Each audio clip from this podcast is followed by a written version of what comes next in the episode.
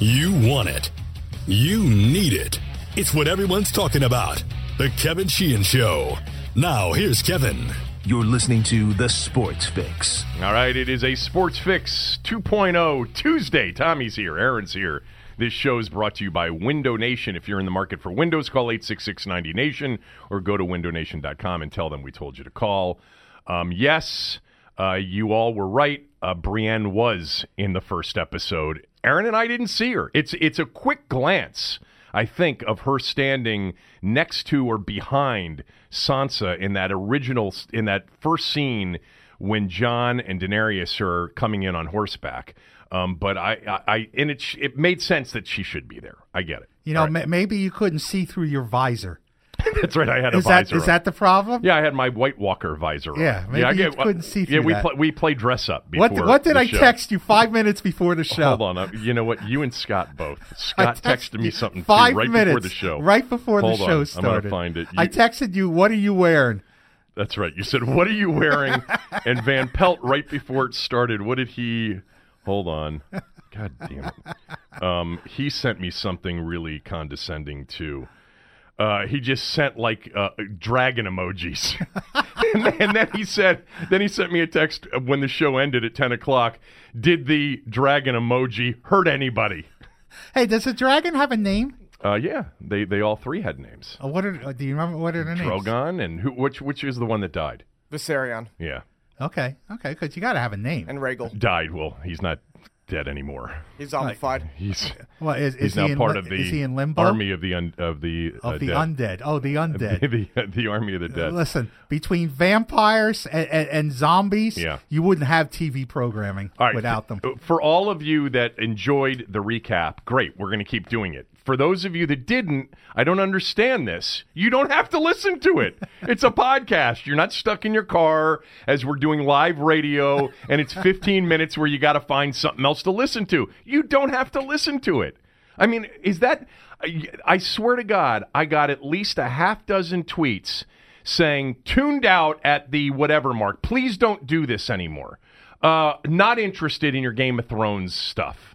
Okay. You don't the- have to be interested. We you did know what? the full show first. I guarantee you, there are people yesterday probably listening that were not interested in the NFL draft stuff either, and they didn't have to listen. You're right. That's the great That's thing the about one a thing about a podcast. podcast. You're in control. I love doing this podcast. You are in control. If you're listening to the podcast, you can you decide what you want to You listen to and what you don't. just do do us a favor. You know, rate it, review it, subscribe to it, and just listen to the ads and maybe occasionally buy anything that we're put, we're pitching. That's good too.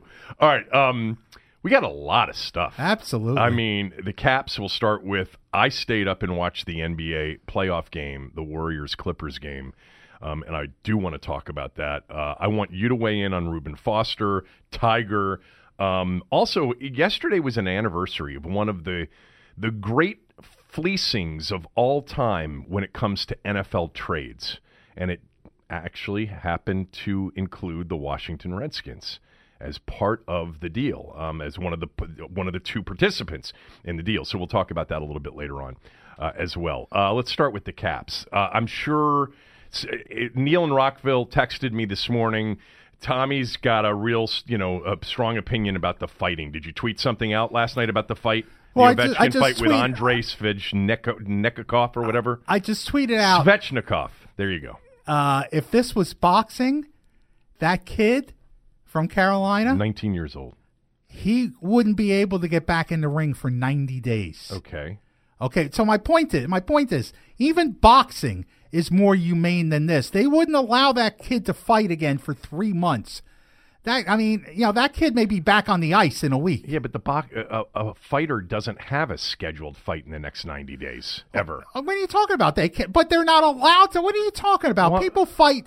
F- fighters fight every six weeks sometimes. Not, not usually. Not you, but they can. They can. So if you have to wait an extra, but you, you are know, literally banned from stepping into the ring for three months in boxing.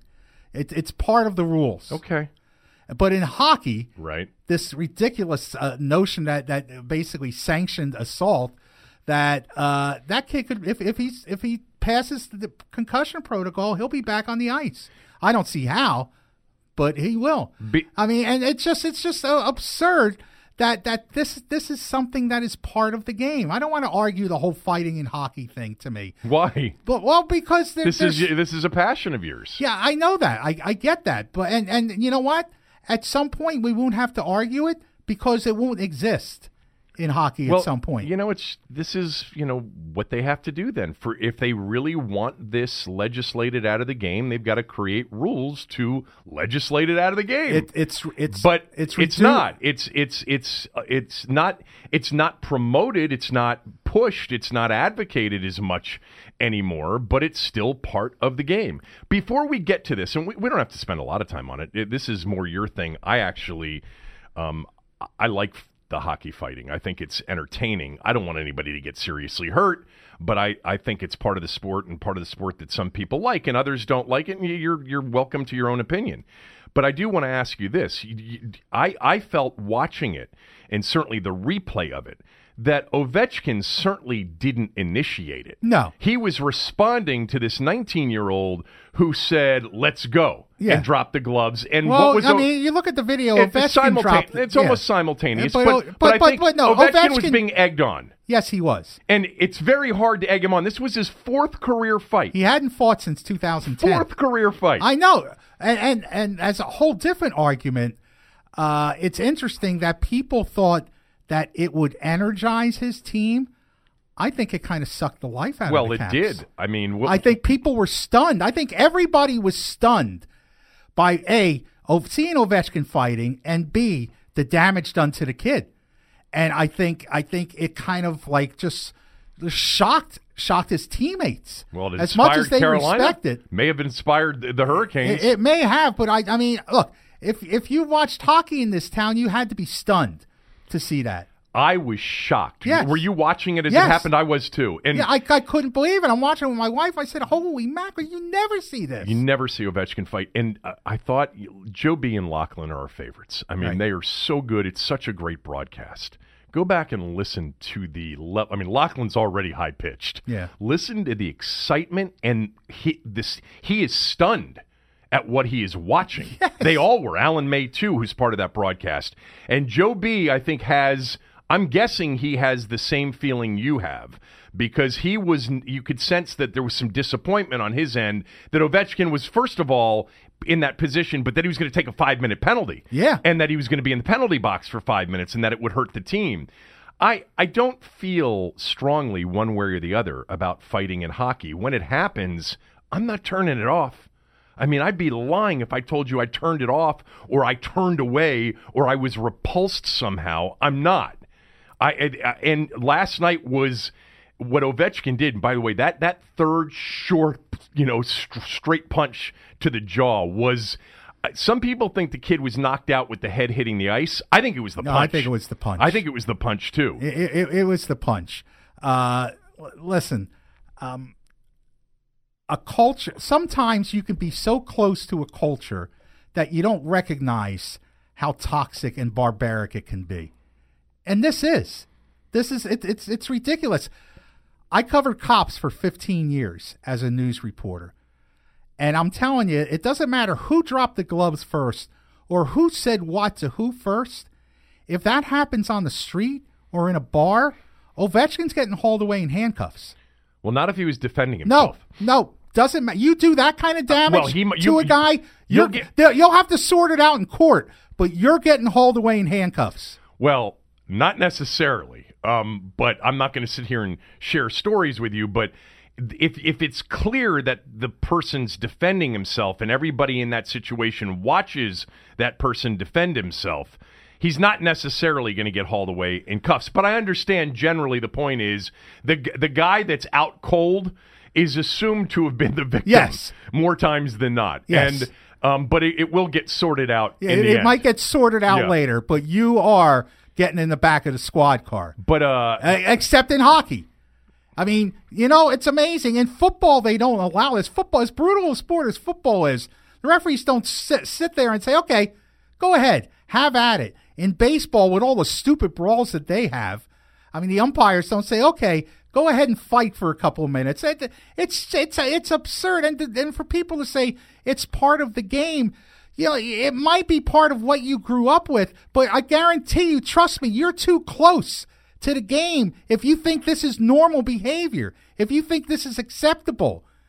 And guess what, people? It's going to be gone. It's getting reduced year by year. There's less fighting year by year. And at some point, if that kid doesn't get up, there's no more fighting in the NHL. No more.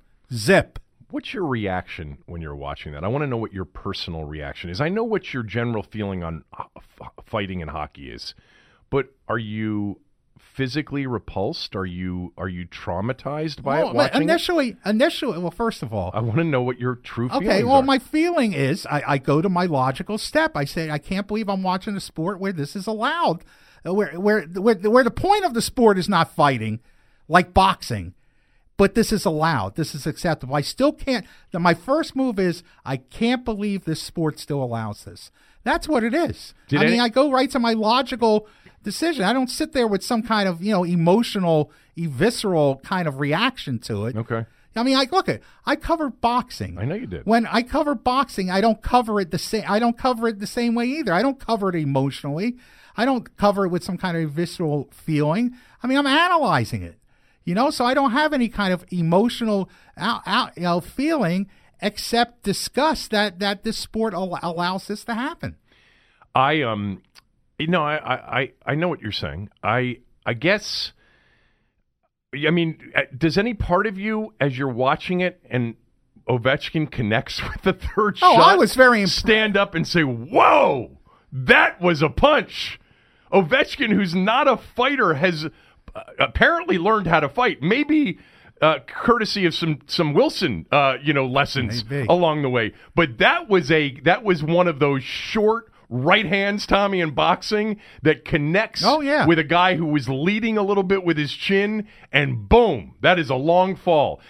They both engaged in it. This was not a cheap shot. This, I didn't say it was. I I know. Cheap I know. I'm, I, I'm wondering if you see any sort of distinction between an absolute cheap shot in hockey, is part, which isn't part of the game necessarily, versus the you know the both per, both players deciding simultaneously we're going to do this thing I- I- and we're going to do it in a fair way. I, I, I understand that. I obviously there, there's a distinction between a cheap shot and players dropping the gloves. But when players drop the gloves, I mean, particularly in the playoffs, it would seem uh, when the focus is higher uh, under normal conditions, under in in an evolved society, the referees step in and say no.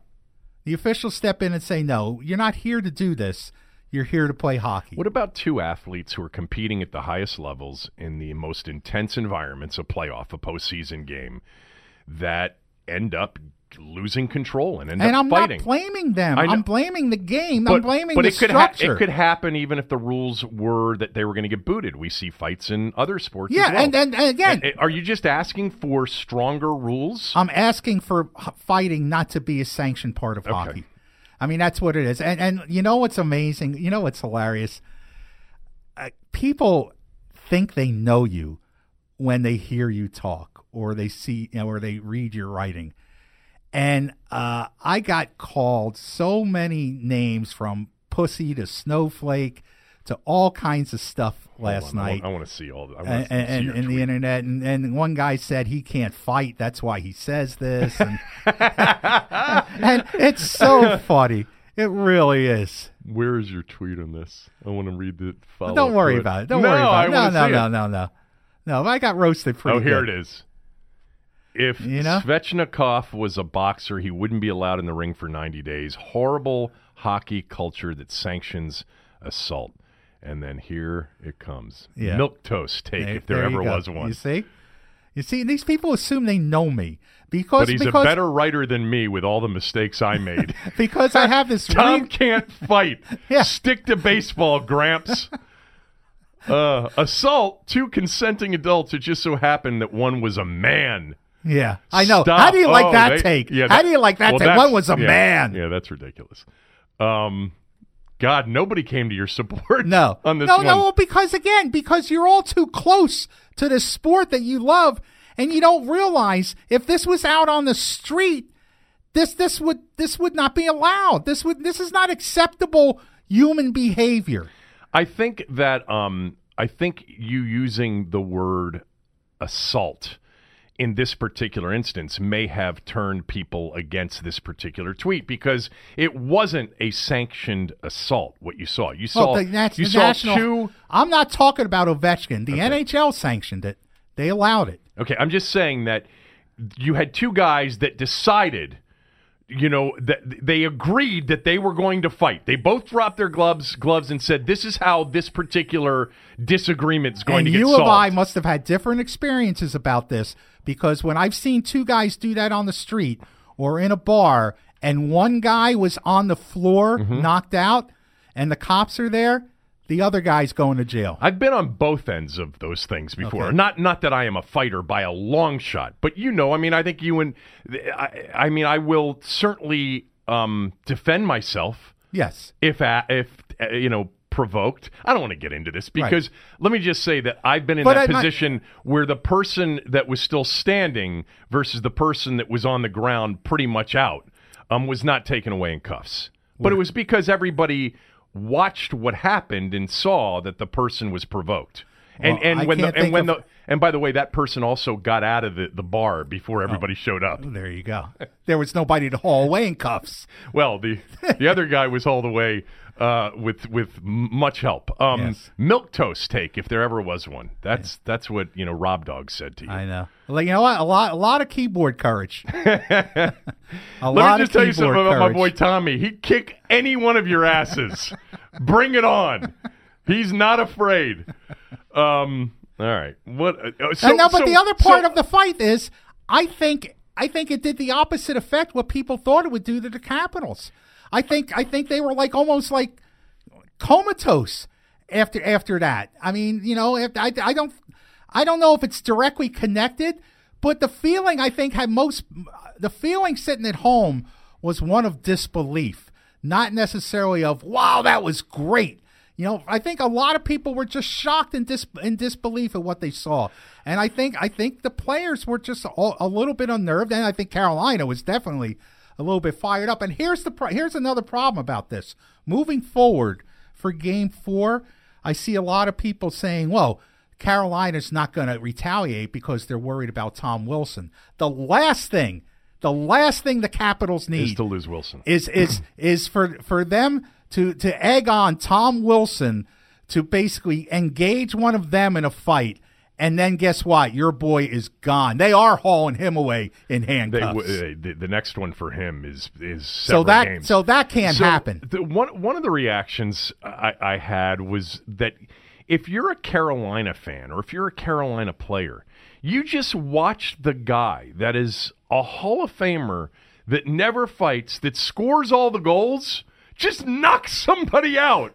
It was it really was shocking to watch. It's like that's Ovechkin. It would almost be like if Steph Curry knocks somebody out. Yes. out. Yes, it you would. eh, although the, the two are different. Curry's much more of a finesse player, and Ovechkin is a powerful Power- oh, yeah. man. But it's like He's a linebacker. the guy that scores all the goals just knocks somebody out. It was just it was interesting to think of it that way. I I think the bigger uh, conversation about the game last night, and you know I'm not a a big time hockey guy, but I love watching these playoff games, and I've watched all three now.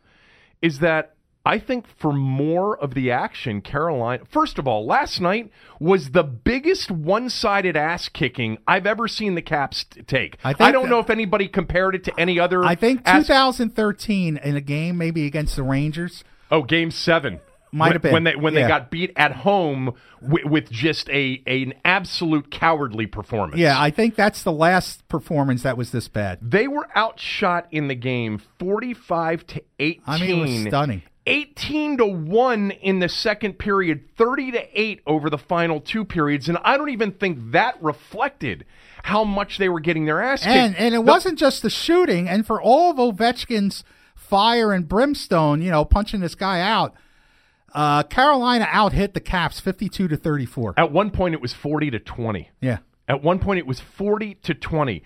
Tommy, it was pure domination. You know, as, in terms of a casual hockey watcher, that's as much of a dominant performance as I've ever seen. The puck was rarely in the Carolina zone.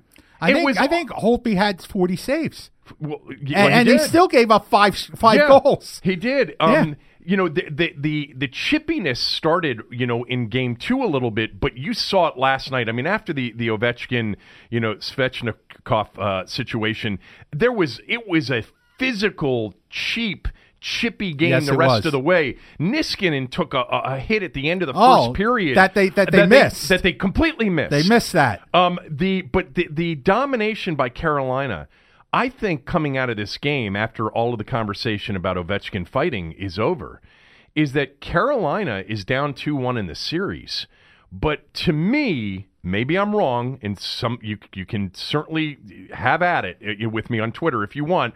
It's just been my impression watching that Carolina has basically carried and and won much of the action in the first three games, the majority of the action, and they look like the much faster team. Last night in particular, the Caps looked slow. Like they almost looked on me, and I made this note to myself because this is something, and I'm I'm being halfway serious, half you know tongue in cheek.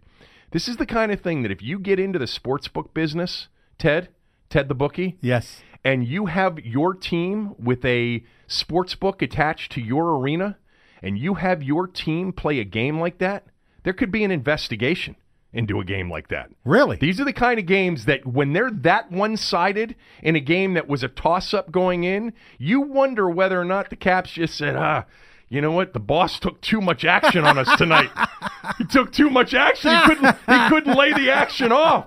It's all caps action tonight. And Ted said, you know what? We're up two nothing. You know, it's okay if we lose one oh here. Oh my God. Um, but but seriously though, the Caps were dominated in this game. And I thought for portions of game one and game two, they were dominated. I think the big difference last night, correct me if I'm wrong, is the Caps didn't get that first goal. And in the first two games, they got the first two goals. Yes. And they got the first two goals during periods of play that weren't, you know, Caps dominated. You know, they, they in game one they got that unexpected shot from Backstrom that started it off after Carolina had dominated the first seven or eight minutes Right. of the game, and Backstrom fires one unexpectedly. It goes in. Then they got on the power play, and, and Backstrom scored again. And it, it's two nothing. Last night, Carolina got on the board first, and it energized this young team at home. The crowd, they kept talking about the crowd. Uh, Joe B and, and Laughlin did, did about how Alan May said it was the loudest arena that they've played in. yeah, it said, they said it was out of control. I mean, Louder had than Vegas I mean, last year in the finals. It's a Monday night, and they said that they were tailgating at four o'clock in the afternoon for a Monday night game. They hadn't had a home playoff game since 2009. Right. But did you have a sen- the sense that I did that the Caps looked slow? And that Carolina looked fast. They beat them to every puck. They had so many more opportunities. The puck, uh, and puck possession in terms of zone time. I'd love to see that stat. It just seemed like the Caps never had it in the offensive zone. No, zone. you're right. You're right. It, it it seemed like they couldn't generate anything offensively, and you know this really speaks to Todd Reirden right now. I mean, Todd Reirden in, in after, You're going to jump on him no, after three games. I'm, I'm just pointing. I'm just saying. Who, Wait, is it who- because of Barry Trotz being up three nothing? I'm just saying who the pressure is on. Uh, Todd Reirden spoke about after game one how he loves the the the the chance to make adjustments between games. He loves that part of the coaching job. well, then we're going to see. Well, but he's after game two, after they won, and when they were clearly dominated and uh, on the power play, their power play was not that effective in game two. Uh, it they- was very effective in game one. Yes, but not in game two. Right. And and part of what we saw last night was creeping in in game two. This this offensive dominance. Uh, Reirden said we're going to have to make some adjustments. He said that after game two. So we're So assuming. he, so he was a bit. I, I didn't. That was my, not my takeaway after game two. I think I I was mentioned the Aaron. I, I mentioned Aaron yesterday. I think the Caps have been outplayed for a lot of these first two games, but they're up two nothing, and that's hockey. But you're saying that he recognized it after he, game he two. recognized that they would have. He said they were going to have to make some adjustments. okay. uh, and and the I mean, so if the the focus is on Reirden, if if he says we need to make adjustments, and then then then, then the next thing you see is a performance like we saw last night. Right. So they're going to have to make a lot more adjustments now for Game Four. So in that sense, that's what I mean. It's on Todd Reirden because he's. I mean, this is supposedly what he's good at. The being a master strategist. Well, I just I had the sense after last night's game that game 4 is huge for the Caps in this series. That if Carolina comes back and they win another one and say they win it in dominant fashion. I mean, hockey's crazy because it just changes game to game. Yes. But if they get dominated again and they lose, I mean, if they just lose, period, but especially if they get dominated like they did uh, last night, that the series has turned and that Carolina becomes the favorite, regardless of whether or not the games are two of the final three would be in Washington. I, I, I, I I'm guessing the Caps will win this series, but again, it's we've been through this before watching these postseason series where you're sitting there and you're saying, man, you know, they don't look like the better team, but then then they win the series. I'm not talking about the Caps, just Yeah, it happens in in particular. hockey. Always happens in hockey, but last night was a no doubter. Like Yeah. there was nothing flukish or random about that. That was a in a sport where sometimes it's hard to really dominate, or or at least for people that, that are watching to see pure domination, that was it last night. The Caps got their ass kicked, really starting with the moment that fight ended and Ovechkin went to the penalty box for five minutes. For the rest of the game, Yeah. they were dominated. Yeah. I mean, completely it's almost like they sleptwalk through the through the It was game. almost it was almost like they got the word that they needed to lose game three now I wanted because to, the boss owns a sports book that took took too much action. I wanted to bring something up that doesn't necessarily fit in with what we saw last night, but it's something I'm so amazed at, and I guess you know because I cover sports, I, I notice these things, and the people who out there listening and, and reading are much smarter than me, and that they, they don't seem to pay attention to these things. You know, my takeaway about this Caps team after the first two games that I'm stunned at is how much how much the playoff failures were in their head.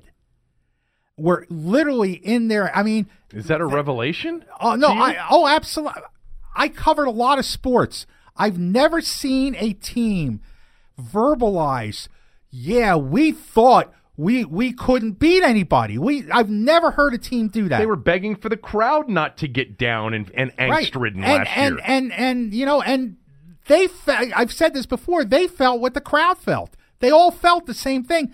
I've never seen a team like they have verbalized in in in this postseason so far. so why did last night bring it up? I don't. Well, no, not it didn't bring it up. It's we haven't been on since I had a Okay. chance to talk about this. In the first two games, the whole message before the series started and in the first two games was how much they learned about themselves from last year, about how to respond. Well, that tells me before last year when they would be da- when they would face a situation like this, series would be over. They'd be done. I mean, because in their own minds they were defeated. I've never seen a team admit that as as easily as the Caps have. It is strange because all of their uh, postseason failures, they, they went back so many years with so many groups of players Yes. and coaches and front office members, et cetera. But, you know, if you think back to last year, um, the game five, after they had evened up the series against Columbus 2 2, after dropping the first two, when they dropped the first two at home against Columbus, you're like, eh, it's over. Here Yeah. they go again. Oh, yeah. You know, it's over. And then they won the two games in Columbus, and then they came home for game five and they were completely outplayed in that game. I want to say that the shots on goal in the third period, because the game went to overtime, it was like 19 to 1. Remember, Columbus just peppered, Yeah. peppered uh, Holtby in the third period, and they didn't get one through. And they went to overtime, and the Caps got a Backstrom goal, if I recall, to win the game in overtime.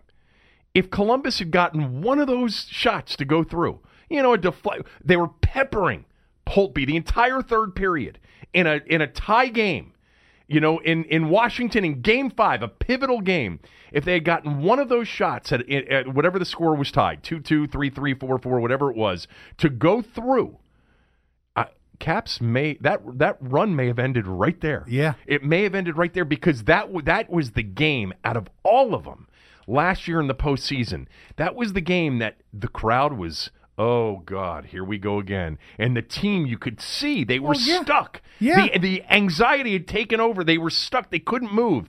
And you you mentioned I don't know what year it was. The the other bad beat, the, the bad I think it beating was was, against The, the game seven against the Rangers. That was 2013. I remember they fell behind early in that game, and it was like it was over. Over. Game seven at home, and they it looked like it was a cowardly performance. Like they couldn't summon up any fight whatsoever, and it was probably this psychological thing they had to overcome. well, uh, the- but the but way- last year that Columbus game five, if it goes the other way, they may they may not have had that run. Well, one of the things they keep talking about was what they learned last year, and I, I the way I put it was not every disaster in the making has to be a disaster. In other words, not every not every blown lead means you're done.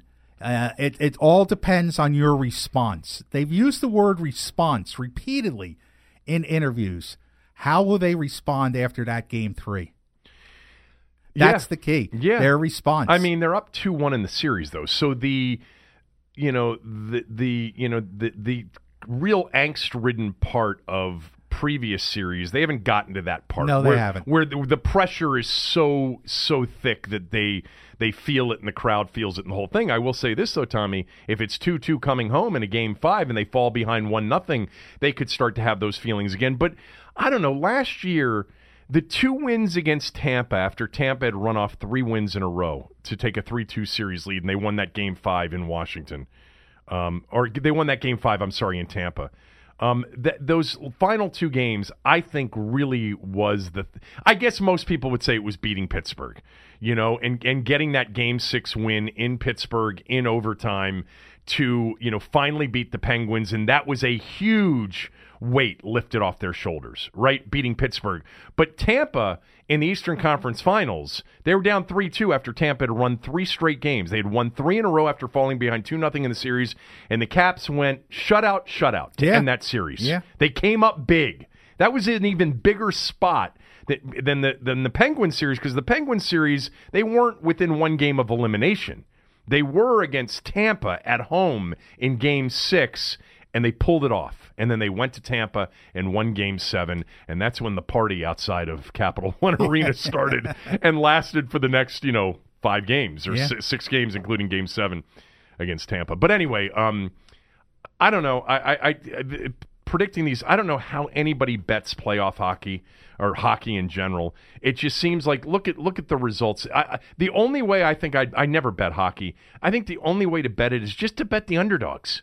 Right, Aaron? Just take the pluses and take the underdogs because the underdogs have a great chance to win in all of these games.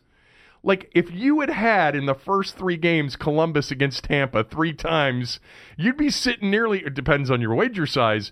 you'd be in almost the same shape that the guy that bet his last eighty-five thousand dollars in Tiger Woods. Yeah.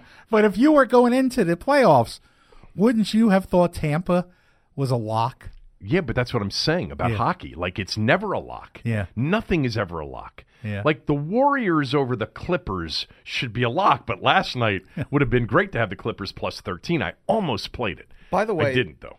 The Hurricanes were favored yesterday. They were favored in game 3? Yeah. Okay, so taking the dog, you would have taken the Caps last night. Yeah. Um were they just, they had to be a slight it was favorite. minus 130. It wasn't Yeah. a big favorite. But I mean, you've already got in these playoffs, right? In the East, you've got you've got the Islanders and Columbus. Was Pittsburgh a favorite? They probably weren't favored against uh, New York because New York had the um, had home ice. I think they had home ice advantage, right? Didn't the Islanders have home ice advantage against Pittsburgh? You, nobody knows. God, this show is weak when it comes to hockey. I, I, I got. I think the, Islanders had home ice advantage and won the first two at home and then won game three in Pittsburgh uh, on Sunday. Yes, that's exactly what happened. I just I just pulled it up. So you've got in the East, you've got um, two. Ser- you've got the Blue Jackets with a shocking three nothing lead over the Lightning. You've got Toronto now with a two one lead. They won last night over Boston. They are the lower seeded team. Uh, Pittsburgh, I don't know who was favored in that series. I would imagine that that was a toss up, regardless of home ice advantage. But the Islanders are in you know massive control, um, up three nothing, and I guess they could end that tonight. Does Pittsburgh? Yeah, tonight, Tampa, Columbus.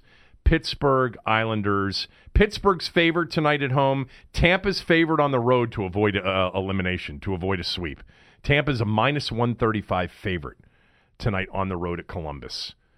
Tommy's just sitting here looking like, are we Do going to you talk? ever do you ever bet hockey? I just, well, you you're not paying attention today. I said I never bet hockey, but if I did, I think I would just play the underdogs. I would just more likely than not play the underdogs. Out west, I think you've got a bunch of lower seeded teams in control too. The Avalanche are up 2 1 over Calgary. They're the lower seeded team.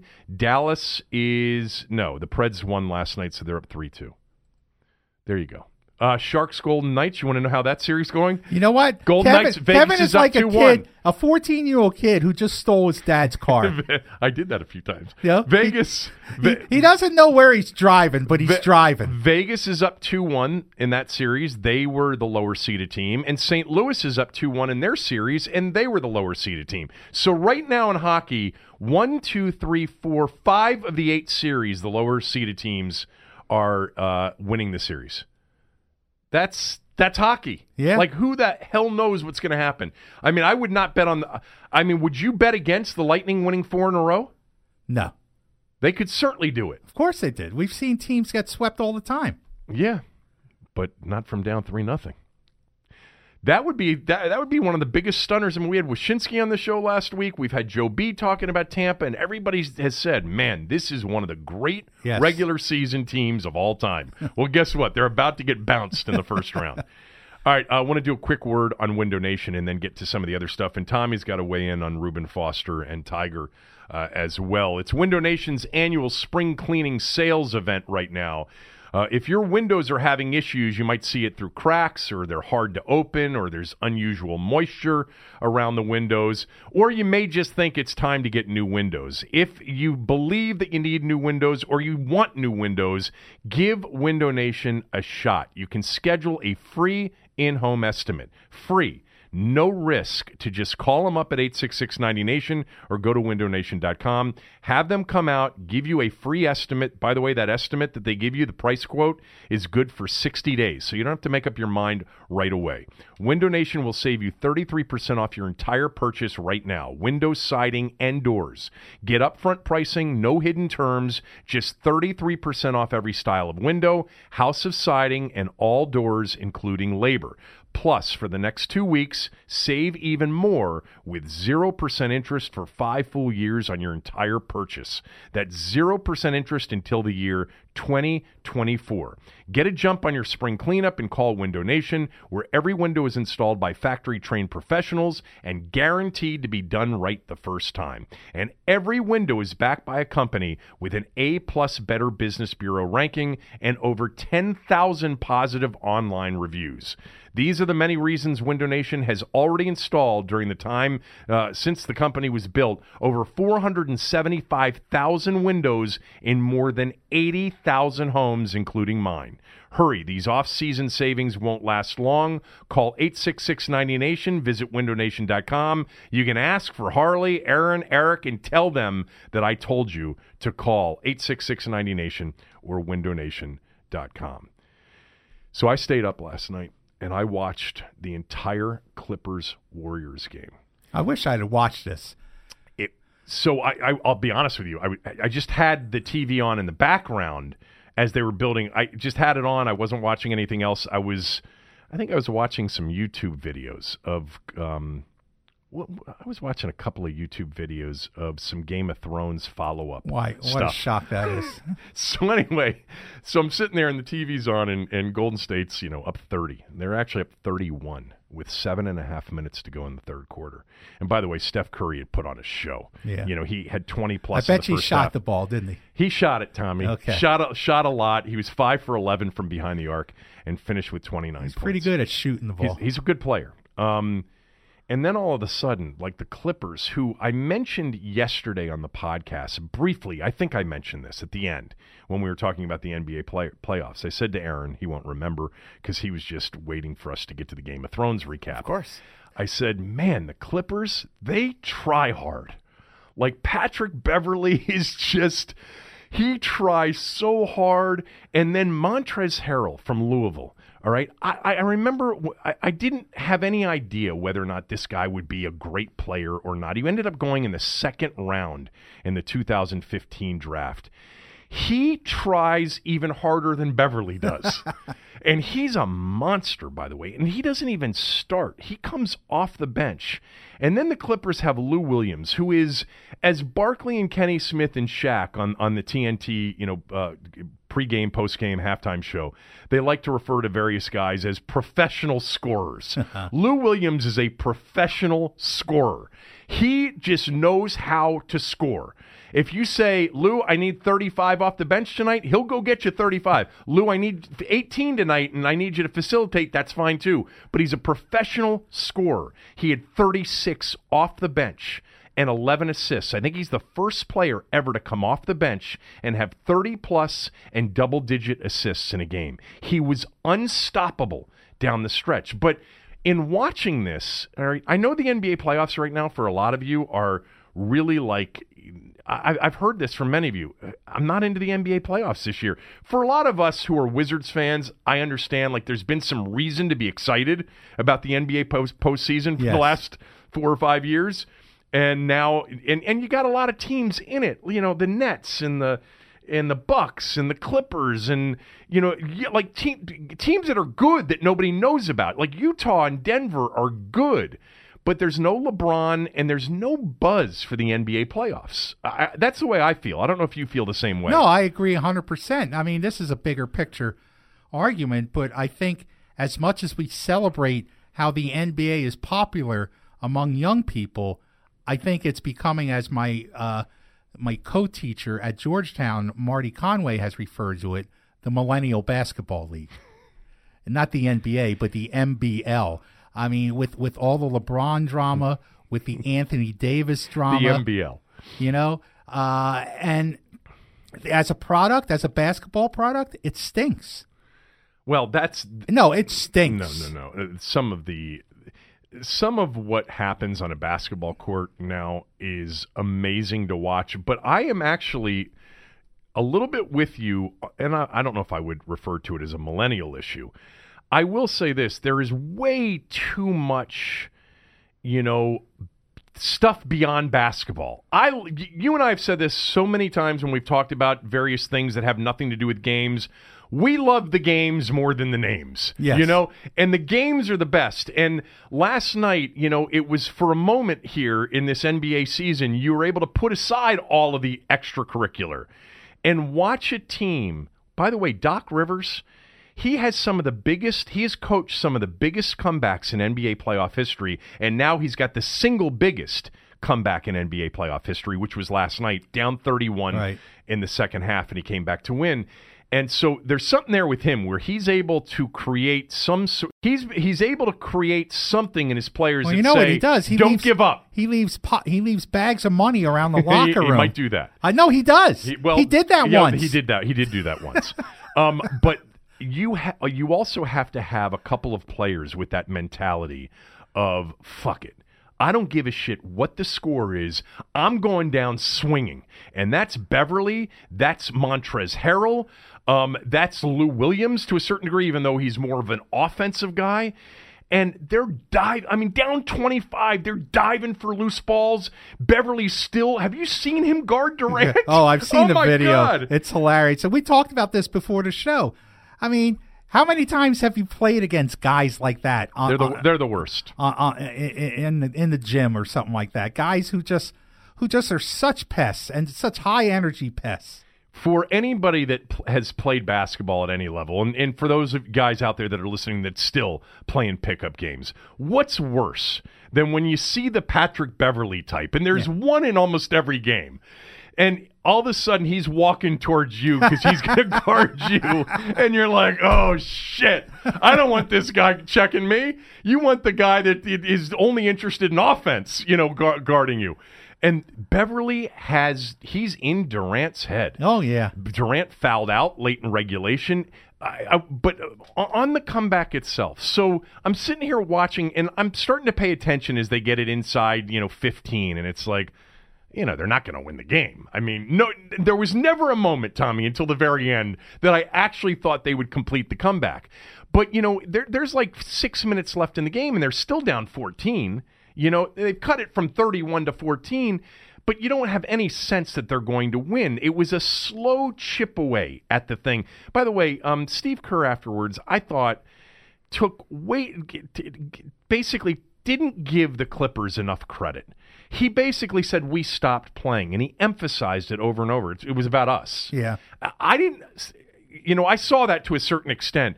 But what I also saw is something that cannot be denied. And Barkley and Smith, they were all talking about it in the postgame, is this this team has a couple of characters on it that just refuse to die. They just have that mentality. And so that's what I noticed as they were chipping away. Not to, and, and then you throw in Lou Williams, who was uncheckable, and all of a sudden it's like six with four minutes to go, and you're like, wow, that's amazing that they got. But still, no sense that Golden State wouldn't amp it up and and win the game. And I thought there were a couple of bad calls that went against the Clippers down the stretch, and then when Durant fouled out. Um, it, it was down now to the final few minutes, and Curry hits a huge three with about a minute to go to give them a three point lead after the Clippers had come all the way back to tie it up at 128, 126, 126, something like that. Curry hits a three, and I'm like, okay, that's going to be it. But back on the other end, Lou Williams gets to his spot, hits a mid range jumper. It's down to one. And then you could see without Durant on the floor, and Steve Kerr, I think, did a poor job of coaching him down the stretch. There was no structure. They took bad shots. Klay Thompson missed a 30 foot three. Now, he wasn't guarded. Like they, they messed up defensively, and he took a three that, you know, probably for, for Golden State's not a bad shot, but still, nobody drove it to the rim. And then this guy, Shamet, um, knocks down a three off of you know Lou Williams got doubled and they went to uh, Alexander. He drives, kicks it. They're up two, and still even then with whatever it was, 15 seconds left. I'm thinking, eh, Golden State's going to come down and Curry's going to hit a big shot, and Curry forced up a three, missed it. And Steve Ballmer, by the way, the owner of the Clippers, you know, the co Microsoft Right. founder, oh god, he's annoying. Every cutaway was to Ballmer. Like he does this thing, he gets so excited and he kicks his legs up in the air as he's Yeah, sitting on this chair. He was really annoying to watch. But um, it was a shocker when they when they got that rebound and Harrell goes to the other end and he knocks down both free throws and, and they're up four. It's like, oh my God, this just happened. They were down 31 in the second half of a game. Now, no other sport really offers the opportunity for that kind of comeback like the NBA does. No, that's why everybody says the only thing you have to watch is the last two minutes. well, in this case, you missed a lot leading up to the final two minutes. It was really. uh, There's no way Golden State's going to lose this series, but you, if you stayed up and you watched that last night and you were sort of lukewarm about the NBA playoffs, well, you just got a series to follow. Like you want to see Game Three in LA now. That sounds see like. I would. Yeah, and they're on late though. these West Coast games, they're on late. But that was really exciting. Meantime, just just to mention this, because I really didn't watch this because uh, the Caps game was on. I was watching the Caps game. But do you know that the Sixers last night, up one at halftime, scored 51 points in the third quarter? Did they really? They outscored Brooklyn I saw- 51 to 23 in the third quarter and won 145 to 123. Yeah, I saw at one point the score was 139 to something. Un- i- incredible. Um, uh, I Simmons, guess I guess they, they put their cell phones away for that game. Yeah, th- you know what? I, I I had that to talk about it yesterday, but I'm glad you brought it up. Um, Well, we don't need to talk about it now because I got something to talk to you about that- that's, that has nothing to do with the NBA. okay, fine. Okay. Yep. And and you know what? If I'm going over ground you went over, please forgive me. Are we doing Reuben Foster now? no. Okay. No. Okay. Did you read the sport uh, in Sports Illustrated what Scot McCloughan said about Kyler Murray? I just know what he said about Kyler Murray with John Keim that he's the only quarterback on the board that he would take in the first round. This is what he told Sports Illustrated. Uh, to be a legit NFL quarterback, you've got to have leadership qualities. Watching Kyler do an interview, it's like, come on, man, what do you got? Give me something. I'm sure they're trying to train him up, but he's just not a go getter. Doesn't mean he can't be a good quarterback, just means he's not going to be the guy in the locker room. I'd get face to face so I could say, listen, if I'm investing a first round pick on you, you need to look me in the eye and tell me you're football through and through, no matter what. I got to know that. You can go play baseball, that's your choice, but what you choose to do affects my career, my coach's career, and their families. I got to understand that you have the passion. The players need to know it. They can read your bullshit real quickly. Coaches, too. He's got to prove this is what he wants to be. Interesting. Very provocative. Uh, well, and by the way, well said. Yes. because that is that's the difference are these teams that can see the psychological makeup of the player and what the player is is he a phony or is he real i mean er- any all these nfl guys can watch the tape and come to similar conclusions Right. but especially at that position you got to be sure about the character and and the want to and when he did Keim's podcast, and I played some of that, right? We played some of Yes. what what McCloughan Yeah. said about, uh, you know, he did not mention Kyler Murray by name, but he. Uh, uh, I, I'm I'm going to mess this up because I don't remember it exactly, so I'll paraphrase. John asked him about the quarterbacks, and because Scot McCloughan's selling information, he's not giving out all of the information. and according to, the Keim SI the story, draft. according to the SI story, he was very instrumental in the drafting of Baker Mayfield in he Cleveland. well, he was a part of their draft. Yes. Uh, Cleveland, I think, is still using McCloughan. yes. But um, McCloughan said there's only one quarterback in the first round worth taking, and he had already said that he wasn't. You know, he had already picked apart some of the other quarterbacks. So the assumption was that he was talking about Kyler Murray. But that would indicate That would indicate he that wouldn't he's take got Kyler some, Murray. he's got some big issues. Yeah. Well, you know, the, the, the rumors over the weekend, you know, and this is going to happen between now and next Thursday night. You're going to see so many stories out there, and some of them are going to be real, and some of them are going to be pushed narratives by teams trying to head fake people. Um, but, you know, much of the discussion about Murray is maybe now he's not going to go to Arizona, number one overall, that there are a lot of concerns about Kyler Murray. But again, I, I think when they picked Kliff Kingsbury, this is what they had in mind. But maybe they'll all come to the conclusion, yes, that's why we hired you, and this was the plan, but it's he's too much of a risk. And in the meantime, Tommy, you're hearing things from Josh Rosen's current teammates about Rosen that are very positive. Yes. Very Yeah. positive about yeah. him. Yeah. Now, if you're the Cardinals, uh, okay, let me ask you this because you, you you probably know this much more than I would. What are the chances that Dan Snyder is working as diligently as he can to try to come up with some kind of trade package to get that number one pick to draft Kyler Murray? It's not 0%. Okay. It's not 0%. I guarantee you that that conversation has taken place. And I do know for a fact that the Redskins have asked Arizona about Josh Rosen. But I was under the impression that part of that is because they were told the number one pick is not available.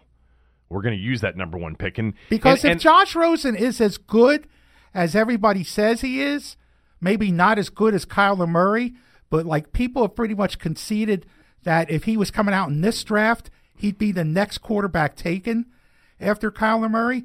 If he's that good and you're a new coach in Arizona and you have a chance to get uh, two number ones in the next two years and two number twos in the next two years to build your team, why wouldn't you- you, do? Why, you- why wouldn't you keep the quarterback is that's good and, and get those draft picks?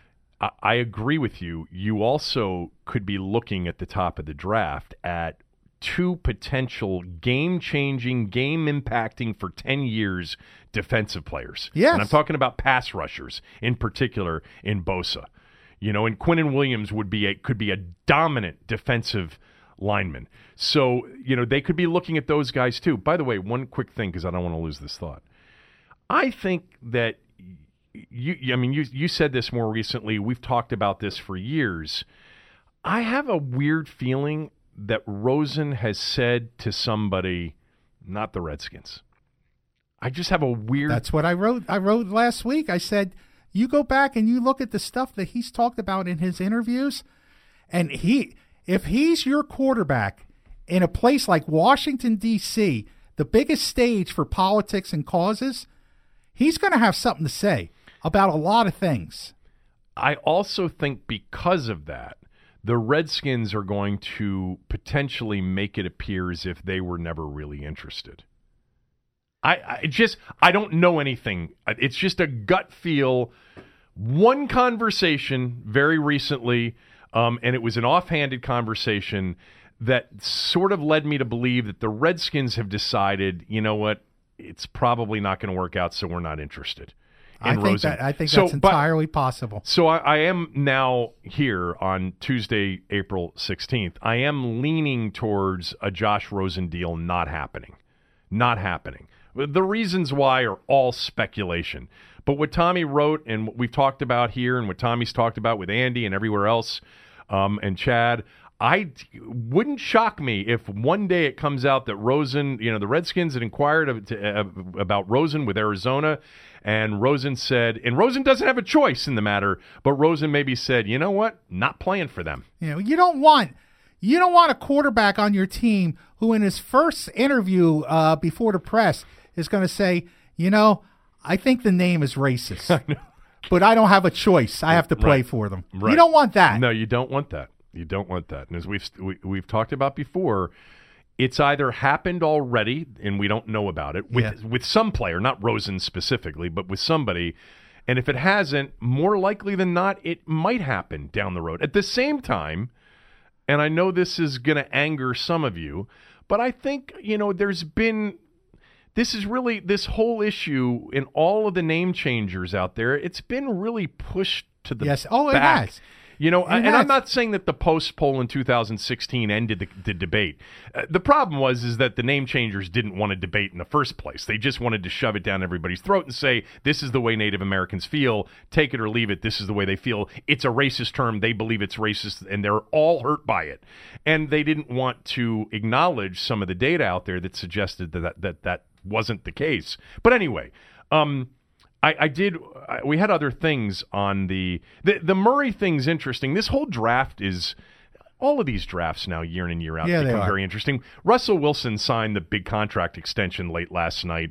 I, I'm surprised that Seattle caved, but I also thought when I when it got done, and did you see the Instagram post? Yeah. Oh yeah.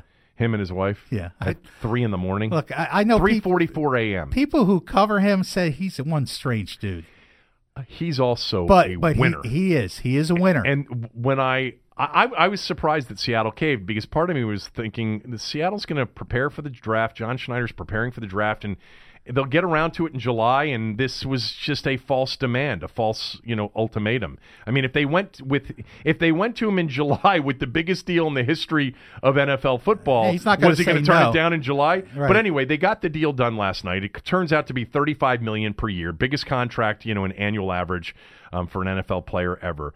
But I, I, my, my one thought about Russell Wilson, and Cooley and I had th- this debate a lot because he was not a big Russell Wilson fan as, in terms of a pocket passer. He said he was very limited as a pocket passer. But one thing he never debated, and, and this is why you, you sign and you keep Russell Wilson, he's a winner.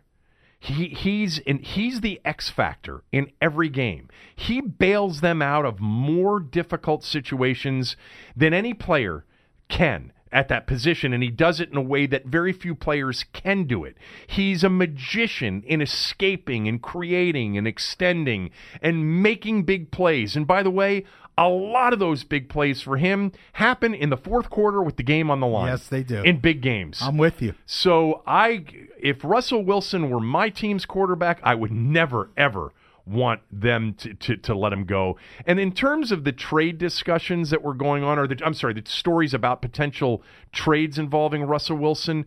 My God, can you imagine what you'd have to give up to get Russell Wilson if I you know. were the Giants? Yeah. It would have been both firsts, next year's, you know, this year's second, next year's first, I, whatever it was, it would have been so expensive, and then you would have had to pay him. Yes. Um, he's he's perfect for that team. He's perfect for that coach. Uh, I know that maybe they wanted to live in L.A. or New York, whatever. You know, the Pacific Northwest is beautiful, um, and he's perfect for Seattle. I'm actually glad he's staying uh, in Seattle. All right, uh, quick, um, quick word about launch workplaces, and then we'll get to Reuben Foster and Tiger Woods and give Tommy a chance to weigh in on both. If you live in the three, two, one. If you live in the Bethesda, Upper Northwest DC, Chevy Chase, Potomac area, or just over the American Legion Bridge in Northern Virginia, and you're looking for a new place to work, you've got an office that you got to move out of, or you're working from your home, and it's hard to get work done from home because of the kids or the dogs or whatever, I want you to check out Launch Workplaces in Bethesda. They have flexible and affordable private office solutions so you can get work done. It's a beautiful new space. It provides fully furnished offices, conference rooms, co working desks, high speed internet, complimentary drinks. They've got a cafe, they've got free parking, and 24 7 access. You get more work done from Launch Workplaces. Now, to find out about Launch Workplaces, call 240 800 6714. That's 240 800 6714. Tell them that I told you to call. You can get a free two day trial to try it out. You can go to launchworkplaces.com as well to find out all the information. And they've got other locations throughout town. So if you don't live in that area that I described and you live somewhere else but you're looking for office space, go to launchworkplaces.com and you can find out where their other locations are. All right. Um, I spent 10, 15 minutes yesterday talking about Reuben Foster and the fact that he was not suspended. He was fined two game checks, but he was not suspended. It was a surprise to me. I, I really expected that he was going to get a couple of games at the very least. Um, but you and I were both harshly critical of the Redskins signing him. We did never we never presumed guilt or innocence. We talked much more about how the Redskins handled it um, than the actual uh, claiming off waivers itself. But I want to give you a chance here to uh, respond because you did write a, a, a, typical entertaining column about it. Well, first of all, there was one guy who listens to the show who said he couldn't wait till I came on the podcast to talk about Reuben Foster, so you would basically set me straight. And if I tell me if I, I forget this, we both had the same opinion. Yeah about Reuben Foster. No. We said it didn't have anything to do with whether he did this or not. Right. It had nothing to do with his guilt or innocence. That's right. It was the Redskins were not the team that Oh. could take this chance. Hold on for a second. If if somebody you know thought that somehow I was going to set Tommy straight on this, no. We essentially had the same view. Yes. And yesterday on the podcast, what I did is, and I did it on Twitter on Friday. I acknowledged that in the moment. And I believe that this is very difficult to debate. Maybe we will debate this. But in the moment, the news that Reuben Foster wasn't suspended, by the way, following on the news that the charges were dropped, was good news for the Redskins and it made them look right in the moment. Doesn't mean they're going to be long term right. And it doesn't mean that they handled it correctly in the moment back in November of 2018. But I guarantee you that Bruce Allen and Dan Snyder, this was an exhilarating moment for I, them. I agree with that. Okay. I agree with that. I mean, and for their for the core fan base, I'm sure they were elated. This was great news. If you were a, if you're a Redskins fan, and and and you're part of that, you know, part of the uh, core group that roots for this team. Yes, there's no denying is they took a fo- football chance on a football player, and it it seems to for in the moment, like you said, it seems to have worked. So yeah, I mean the Redskins looked right in that sense. Okay, so you, I wasn't sure you were going to. No, no, I. I, I don't see how you can criticize that. That you can't criticize that. What What are you going to say? I mean, I don't know how you can no, I mean, criticize that. there's no way you can debate that the perception in the moment on Friday when he Yes. wasn't suspended was, man, the Redskins were right. Yes, of course. You would have to come to that conclusion. Now, that said, my point in my column on Monday was well, if if if this guy didn't sexually assault this woman at least once, you know, maybe twice, if he didn't do any if he didn't do that, if he was cleared of the charges, and the NFL didn't see anything at all to even warrant a suspension, why do they have him on basically lockdown? Why do they have this guy? Why did they feel the need to put out this personal redemption plan, which basically says we're going to watch this guy's every move? And he's going to, I mean, is he going to have a babysitter? I'm not sure. I think, I mean, I, I, I inferred from what I read that he may even have a babysitter like Elijah Dukes had. But anyway, the fact that they put together this remarkable uh, behavior plan for Reuben Foster made me say, why? What, what's everyone afraid of? If he didn't do this stuff, what's the point? I'd be more worried about Montae Nicholson than I'd be worried about Reuben Foster. You know, he's going around beating people up at one loud, and I'd be more worried about him Okay. than, than Reuben Foster. So, um, remember the courtroom scene in A Few Good Men with, you know, Lieutenant Daniel Kaffee, Tom Cruise, and Colonel Nathan Jessup, Jack Yes. Nicholson, and Kaffee's going through that whole process of basically trapping Jessup into the. And I, I, I I'm, I'm not remembering exactly the quote, but I think everybody will remember the scene when he essentially says, He basically says, Your men always follow orders. yeah, he he says if you know uh, if Hernandez, whatever the guy's name was, who was If who you was killed- gave an order not to harm this guy, and your men always why- follow orders, Then why did he need to leave the base? Yes. Why did he, he, have was to in be grave danger. Exactly. Yes, why was he in grave danger? yes. Grave danger? um, you want me to go back and read your quote? So that's essentially what you're saying is like, you know, if there's no problem, then why do they feel the need to protect him so Yes. much? Well, because there is a problem. it's the reason that the, the 31 other teams wouldn't touch him when he became available off waivers. You know, this was not a player without extraordinary talent. This is a guy that if you watched him at Alabama, you're like, this dude's going to be a baller in the NFL. And he was supposed to be a mid first round pick, but all of the troubles dropped him to the end Right. to the 49ers, who traded back up right into the first round. I forget how that exactly worked in that draft, in the 2017 draft, to pick him. But the. Um, but uh, that, you're you're just you're reaching there. Of course, they need a, uh, some structure for this guy. And by the way, and I said this at the time in November when we had this conversation. Who knows?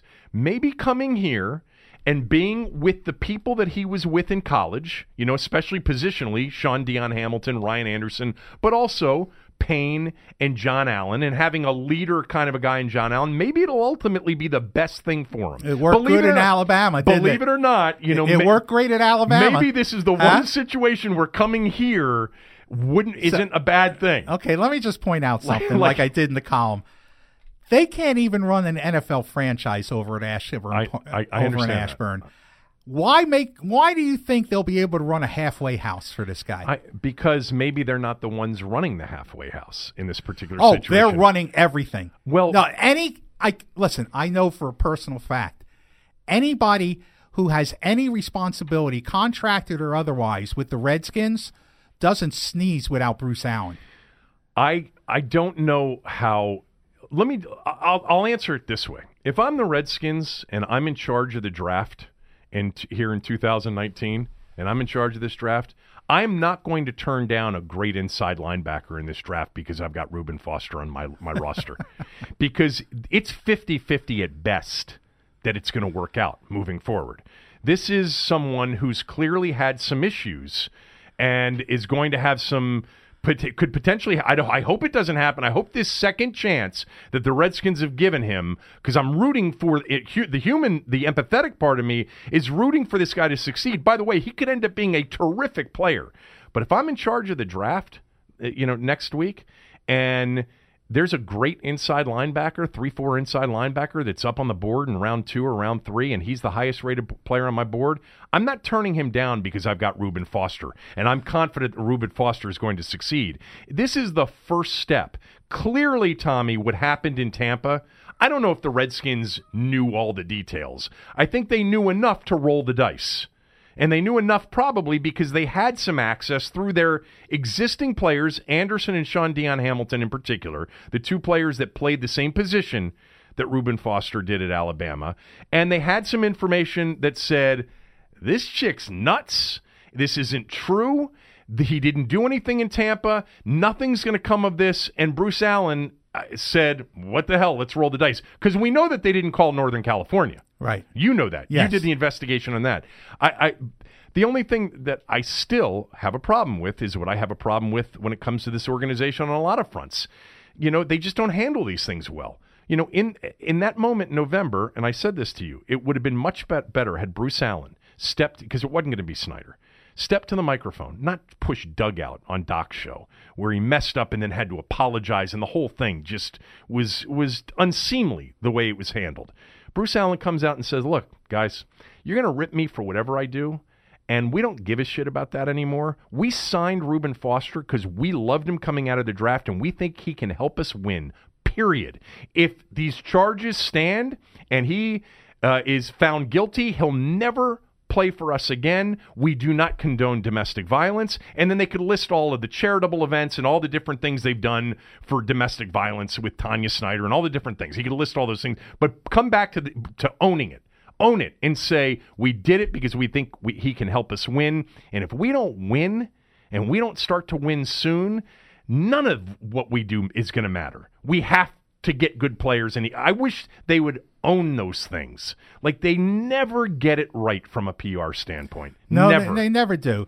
And I might want to remind look, part of the reason I wrote the column was the reaction to the dancing in the street about Reuben Foster, uh, you know, not being suspended was uh, sort of like, you see, he didn't do anything wrong. no, that's stupid. I know. Well, that And- that and was I- the point point of the column. And I don't think there was dancing in the street. You may have heard that from your column, but I think there are a lot of people that still think that, eh, that you know they can go back to the moment in late November and say this was still not a risk worth taking. right.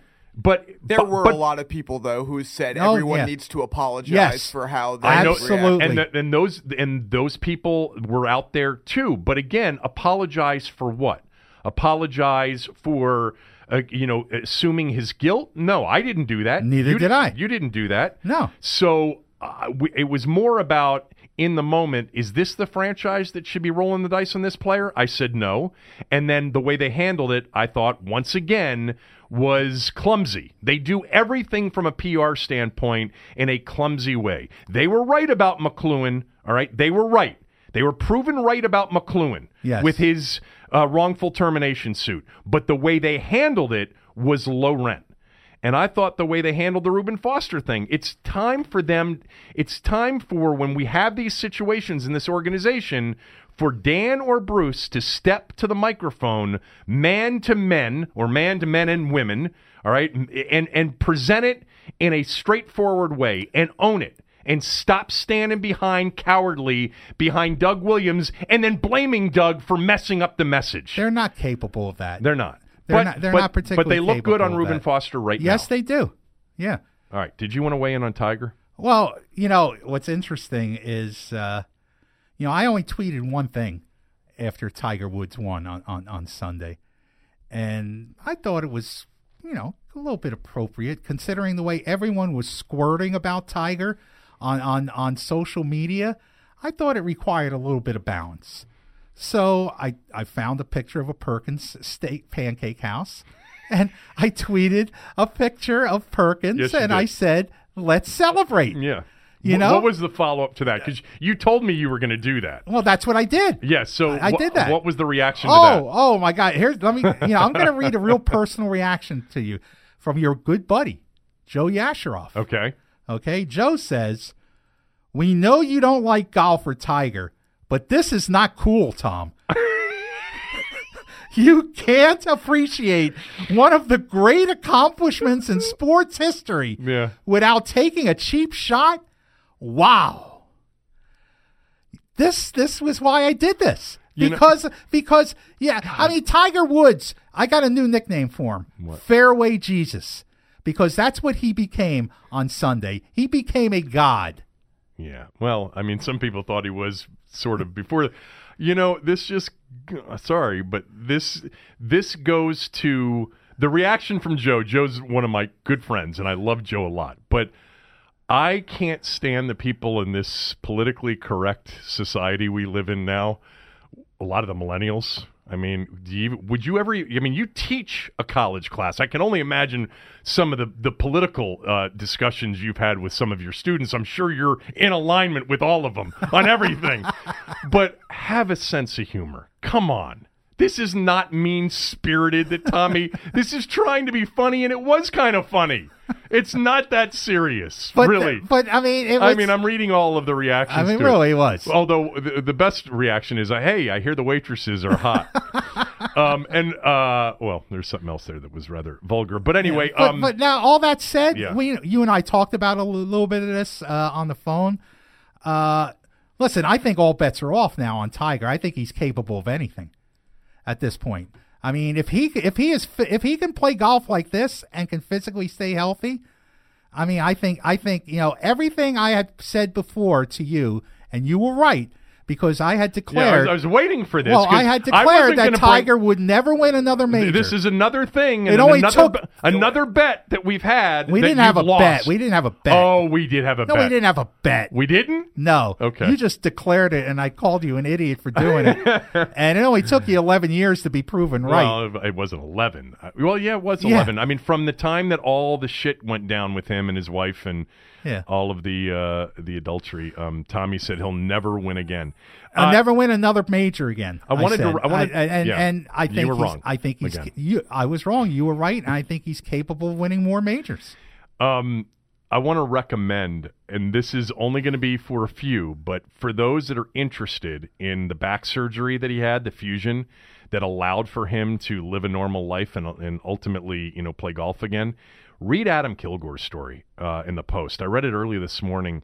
And he goes through the. I mean, for me, it's fascinating because I had the. I've had the experience of two lower back surgeries, and I told the story yesterday, Tommy, about my I conversation mean, with Tiger it's, Woods. it's a remarkable conversation given what Tiger Woods uh, has accomplished. I mean, it it's the most connected conversation that I think I've heard about about this guy. Really? I, yes, it is. I think it's.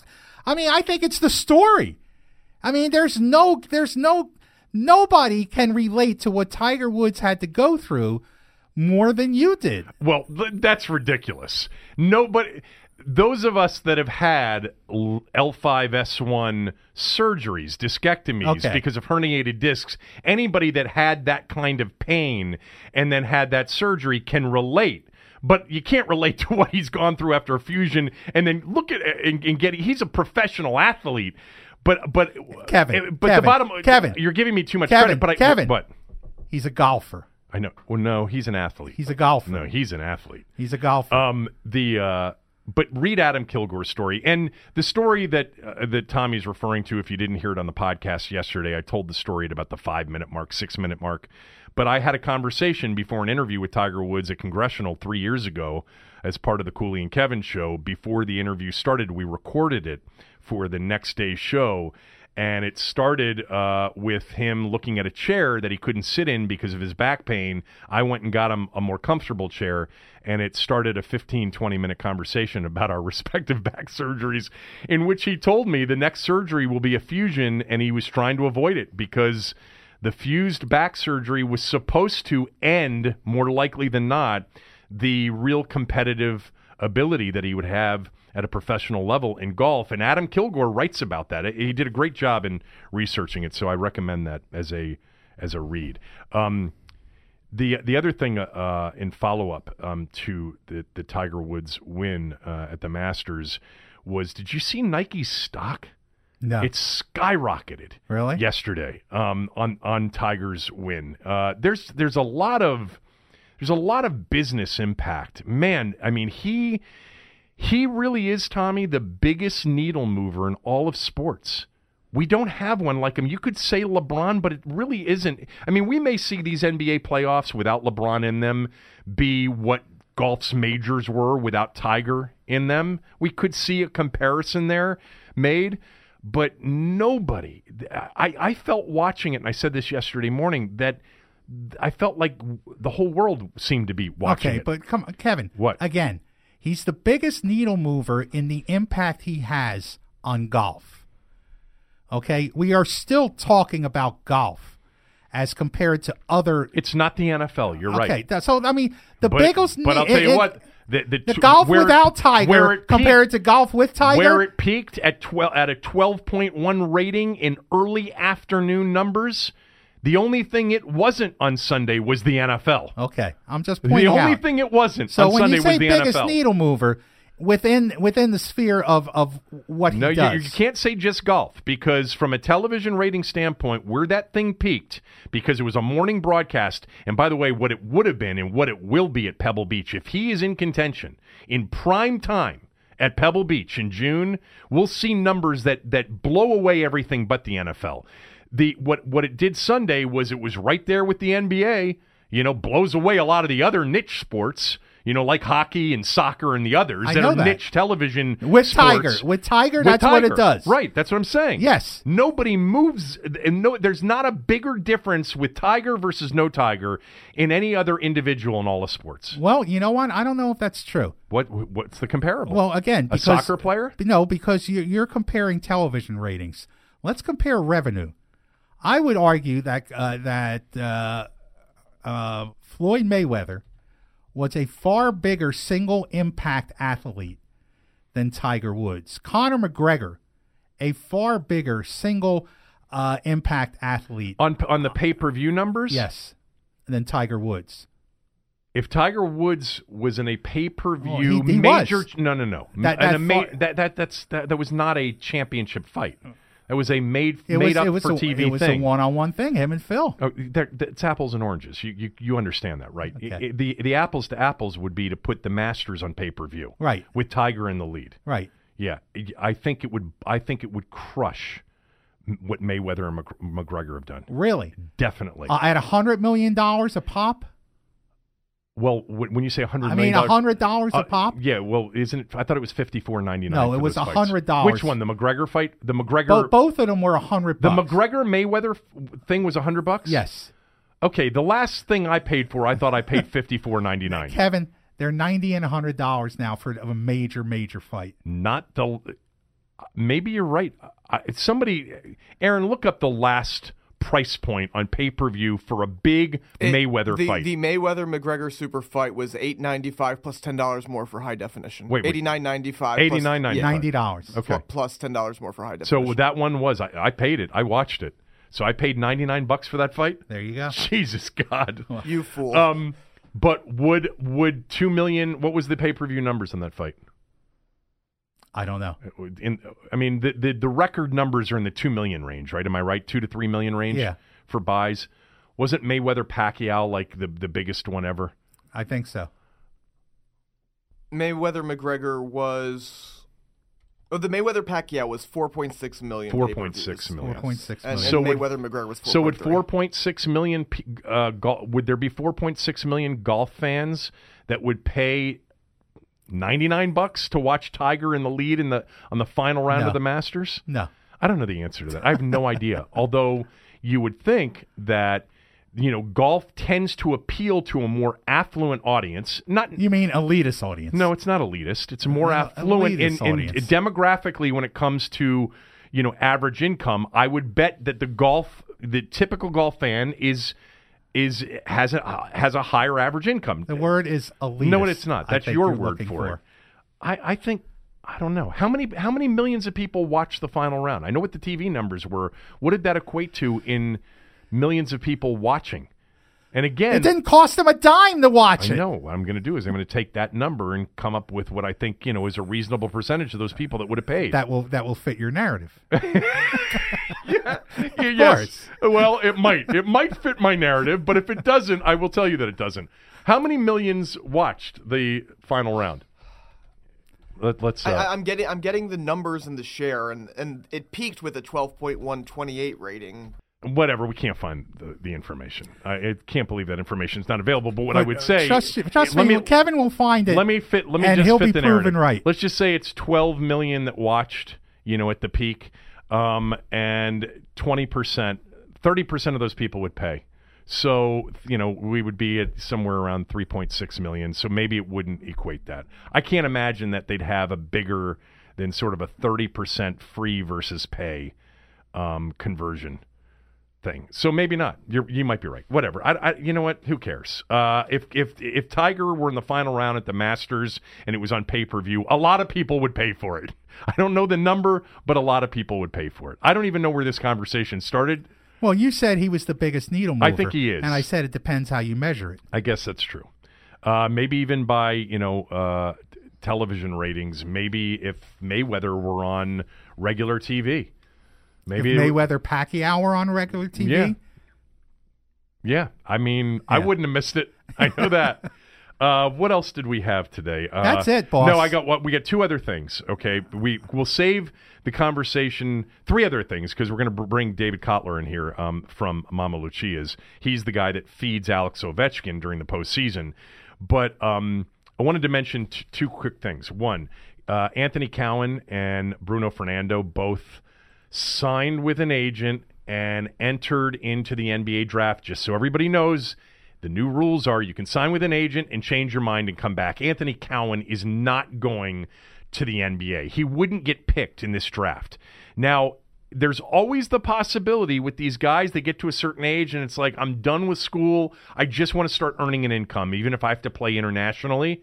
Um, and maybe Cowan's in that boat. I haven't heard that he is in that uh, particular uh, situation. So I would be surprised um, if that's the case. Uh, the Bruno Fernando thing, I'll tell you what, more mock drafts are coming out, and he's barely a first rounder. I, I read fall in the second round. Well, the ESPN uh, guy, uh, Givenchy, or whatever his last name is, had him at the 34th overall pick, which is the fourth pick in the second round of the draft.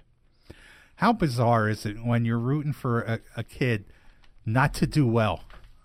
I know. That's what you're doing, really. Yeah, you do to a certain I degree. mean, because it would because um, how how much better it would be for Maryland if Bruno came back next year.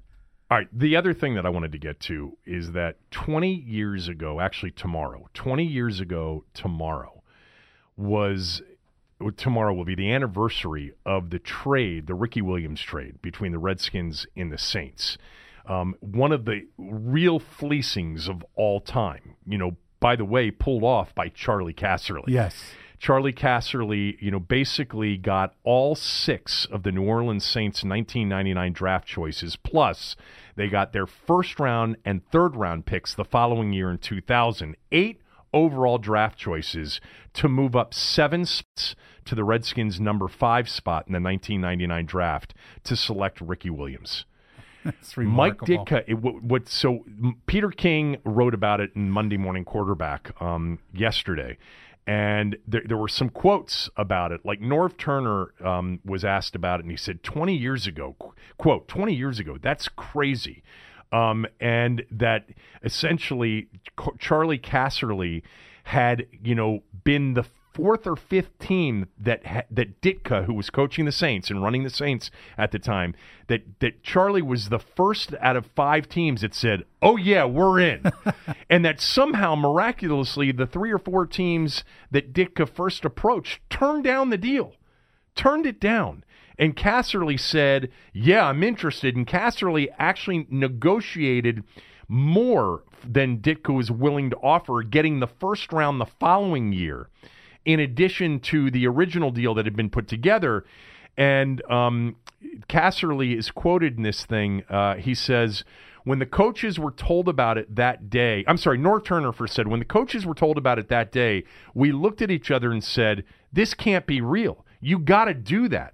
And Charley Casserly agreed to the deal after negotiating for that additional first round pick the following year, agreed to it uh, quickly. Ditka apparently was head over heels over Ricky Williams, who, by the way, even then, people knew about this massive weed smoking problem Oh, yeah. that he had.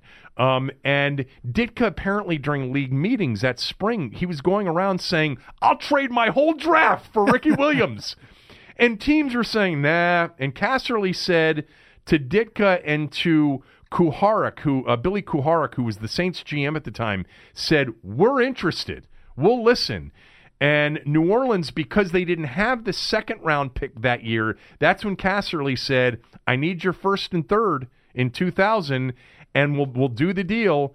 And they did it. And Casserly said it was a generational trade. It was. Uh, and, and the Saints Or it should have been.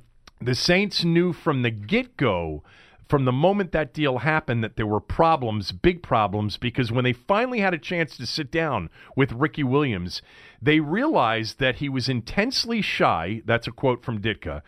And that, uh, you know, he had these incredible anxiety related issues. Do you remember? Yes. Personal anxiety related issues, which, by the way, was the reason that he smoked a lot of weed Yeah. was to to really help him uh, with that. Um, on the plane after drafting Williams, he was give coming flying back to New Orleans to meet the press. He was given a Saints cap to wear, and Williams looked at the guy who handed it to him and he said, "I'm not wearing that." And the guy said, "Well, you're going to be doing a press conference from a podium," and he said, "I'm not doing that either." so right from the get go, they knew that they had major problems. Of course, the Redskins with that number 12 pick in that draft picked Champ Bailey. And then the next year, you know, got uh, LaVar Arrington and Chris Samuels with their You know- own pick and with the Saints pick. You know, it's hard to believe that this team had a draft where they got LaVar Arrington and Chris Samuels and didn't have any more to show for it. Well, I mean, the year that they drafted uh, LaVar Arrington and Chris Samuels was also the year that Dan Snyder decided he was going to play fantasy football with I know, free agency. I know. I know. Jeff George, to have Sanders, a draft to Mark have Carrier, two players like that I know.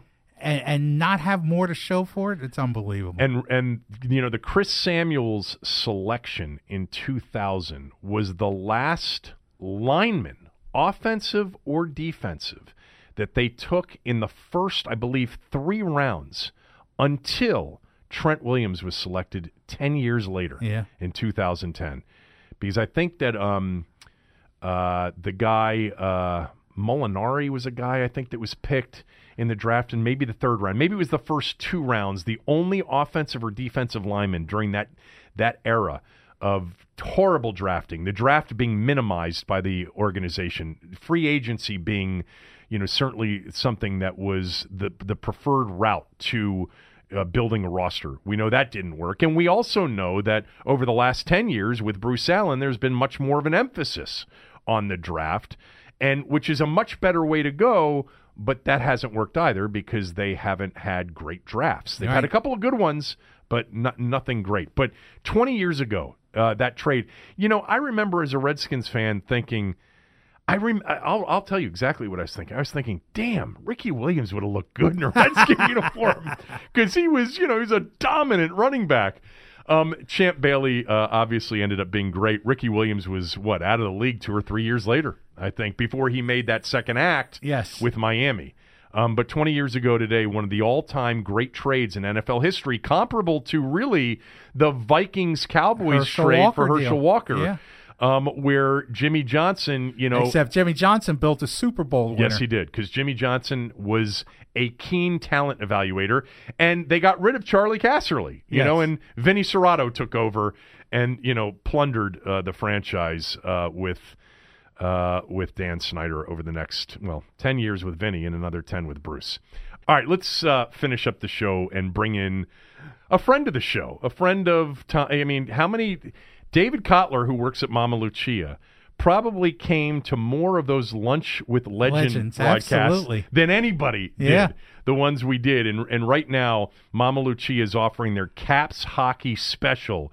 Uh, that's a ch- it's a chicken parmesan dinner and a large pizza, already specially priced at thirty dollars, but if you mention me by using my promo code Kevin Caps, it's all lowercase K E V I N C A P S, you'll get ten dollars off the already priced, uh, specially priced thirty dollars for a large pizza and a chicken parmesan dinner. It's the Caps Hockey Special.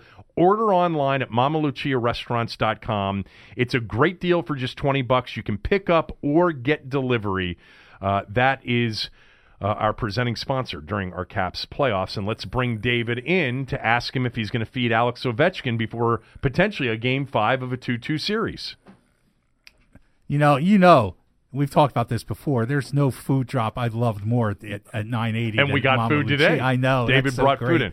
I All right. wonder if it's Al. Is it Alex Ovechkin's food? Well, I bought you plenty, Thom. I got you a large cheese pizza. I got you a large all meat Sicilian pizza, so the thick crust, and then I bought brought you what Ovi eats for breakfast every game day morning at home. We delivered to the, the ice rink at ten thirty. A chicken parm, pasta plain, four different sauces, and a bucket of bread.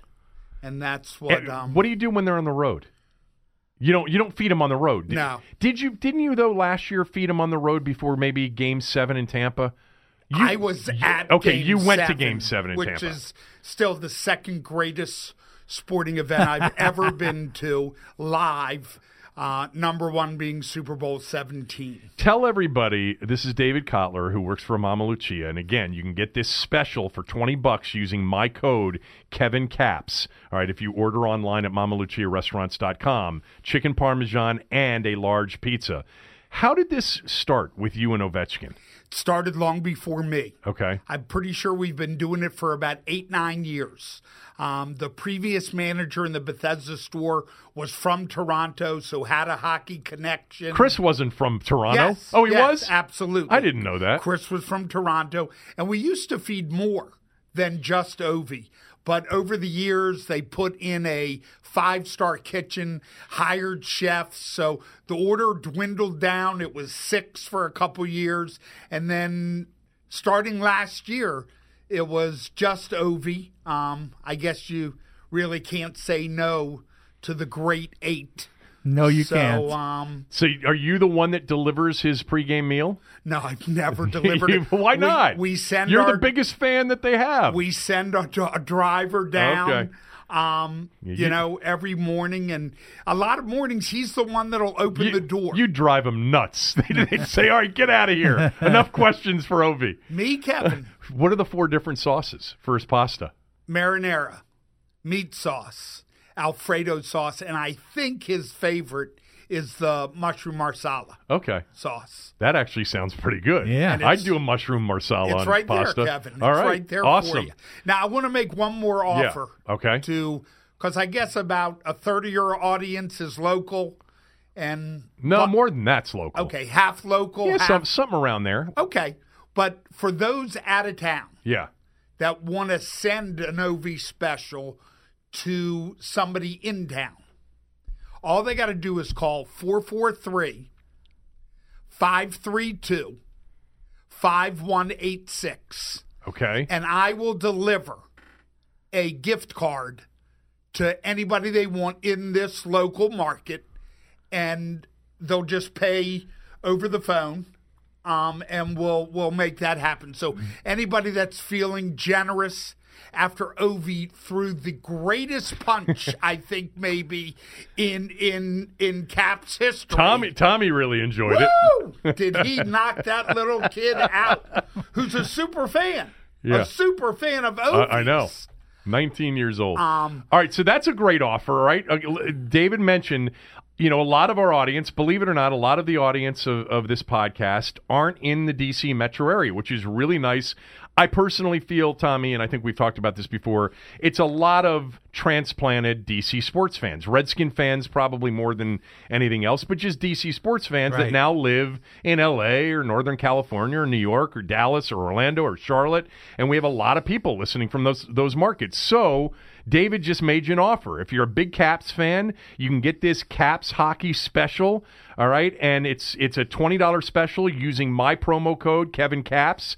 And if you call 443-532-5186, 443-532-5186, you can send that Caps hockey special to somebody in the market that you you know you feel like feeding a friend. Maybe it's a gift, and David will take good care of it. All right, do, do they are, are they in trouble in this series, or you still feel good up two one because they were dominated last Well, night? you got to feel good, but um, I called into a local show after game one, and they wanted to know who David's a big sports talk radio caller. That's how we first met.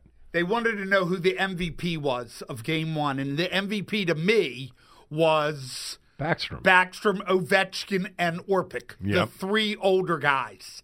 And it was still the older guys that that um, won game two, and nobody really showed up except Ovechkin's punch last night. I think that we need those young guys that played great last year to wake up. And I wouldn't be surprised if DSP, if Devante Smith-Pelly was back on the squad from Hershey before the playoffs Are went over? much further. I mean, he was such an important. Uh, and he had a he had a year. hat trick at for Hershey. I think he had two. So I Interesting. wouldn't be That's a surprised good call, David. see, Yeah. That's a pretty good call. see him. Thanks, Tommy. So All right. Um, thanks for. And David brought in food. Tommy and I are huge Mama Lucia fans. Yes. Tommy, the only time we could get Tommy to wait after a show was when Mama Lucia was delivering pizza. Um, it's great pizza. It's great pasta. It's just great home cooked Italian food. And again, go to mamaluciarestaurants.com and order the Caps Hockey Special. large pizza, chicken parmesan. Use my code lowercase Kevin Caps, and you'll get it all for twenty bucks uh, during this hockey season. Thanks, David. Appreciate it. You got it, Kevin. All right, uh, Tommy. Thanks. See you. Thank you, We're going to sit here and eat lunch together. Yes, we are. Uh, and then uh, you'll be back on Thursday. By the way, the NFL schedule comes out tomorrow night. I Can't wait to see. And when I got, I got a feeling you're going to set a record this you- year, it- buddy. It wouldn't be hard to set a record. I just need two right. That would tie the record, I think. Uh, but anyway, um, enjoy the day. Back tomorrow.